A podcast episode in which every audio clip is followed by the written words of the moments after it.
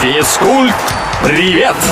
Физкульт, привет, с вами Илья Андреев. Олимпийский запрет для болельщиков, выводы Конора и миллион рублей за киберфутбол. Подробности прямо сейчас. На Олимпиаде в Токио болельщикам запретят кричать и петь. Планируется, что соревнования будут проходить все же не при пустых трибунах, но чтобы предотвратить распространение ковида, поддерживать спортсменов разрешат только молча, например, аплодисментами. Находчивые ребята уже предложили брать на стадионы колонки с записанными кричалками. Насколько такая идея понравится организаторам – вопрос.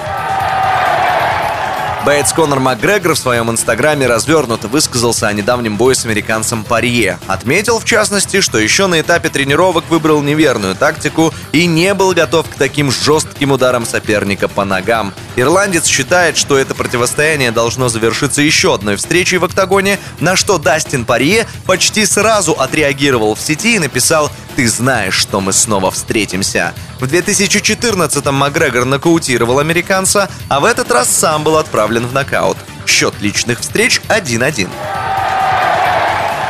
Российский футбольный союз анонсировал чемпионат по киберфутболу. В команде должно быть два человека, один из которых будет соревноваться в видеоигре FIFA 21 на PlayStation 4, а другой на приставке Xbox. Принять участие в турнире могут граждане страны, достигшие 16 лет. Отборочные матчи стартуют уже 12 февраля. Общий призовой фонд 1 миллион рублей. Все подробности на официальном сайте РФС. Физкульт, привет!